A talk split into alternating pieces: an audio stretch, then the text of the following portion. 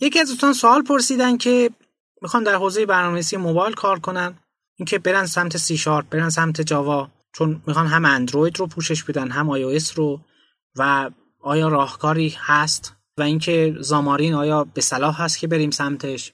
واقعیت اینه که Xamarin یکی از معدود تکنولوژی هایی هست که به شما این امکان رو میده که همزمان برای پلتفرم های موبایلی به طور خاص اندروید و آی به صورت همزمان با استفاده از مثلا زبانی مثل C Sharp برنامه نویسی بکنید.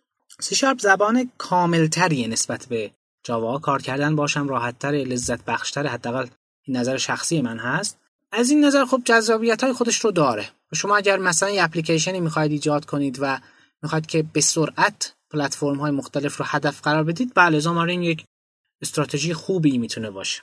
اما خب یه لرنینگ کروی داره. بالاخره شما باید یک چیزهایی رو طی بکنید. تا برسید به اون مرحله. وارد هر پلتفرمی بشید اون مزایا و معایبی رو خواهد داشت. اما اگه دقت بکنید خیلی شرکت های بزرگ این کار رو انجام ندادن و در واقع توسعه مثلا اپلیکیشنشون برای اندروید و آی و برای پلتفرم های دیگر رو جداگانه دارن می‌برن جلو.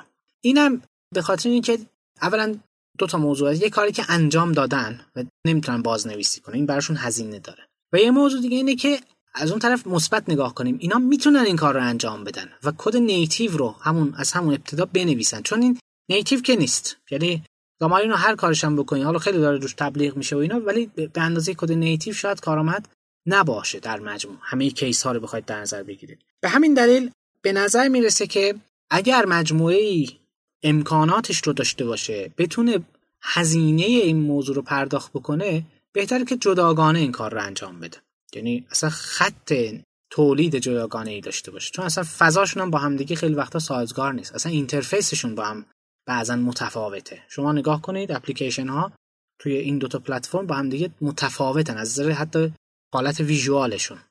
اما اینکه شما همین کار رو انجام بدید یا نه خب طبیعیه دیگه.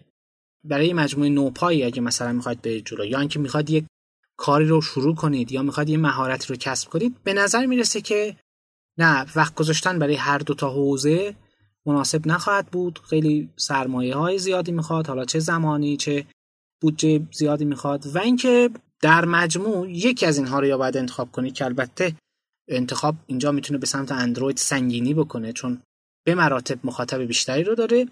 و اینکه خب یا اینکه برید سراغ تکنولوژی های مثل Xamarin که این رو من خودم بیشتر توصیه می‌کنم چون فکر می‌کنم که آینده خوبی رو می‌تونه داشته باشه. به طور خاص که حالا با یک زبان زیبایی مثل C Sharp شما می‌تونید دیگه اونجا کد بزنید و این فکر می‌کنم که کار رو یعنی اشتیاق به کار رو می‌تونه توی برنامه نویس بیشتر تقویت بکنه.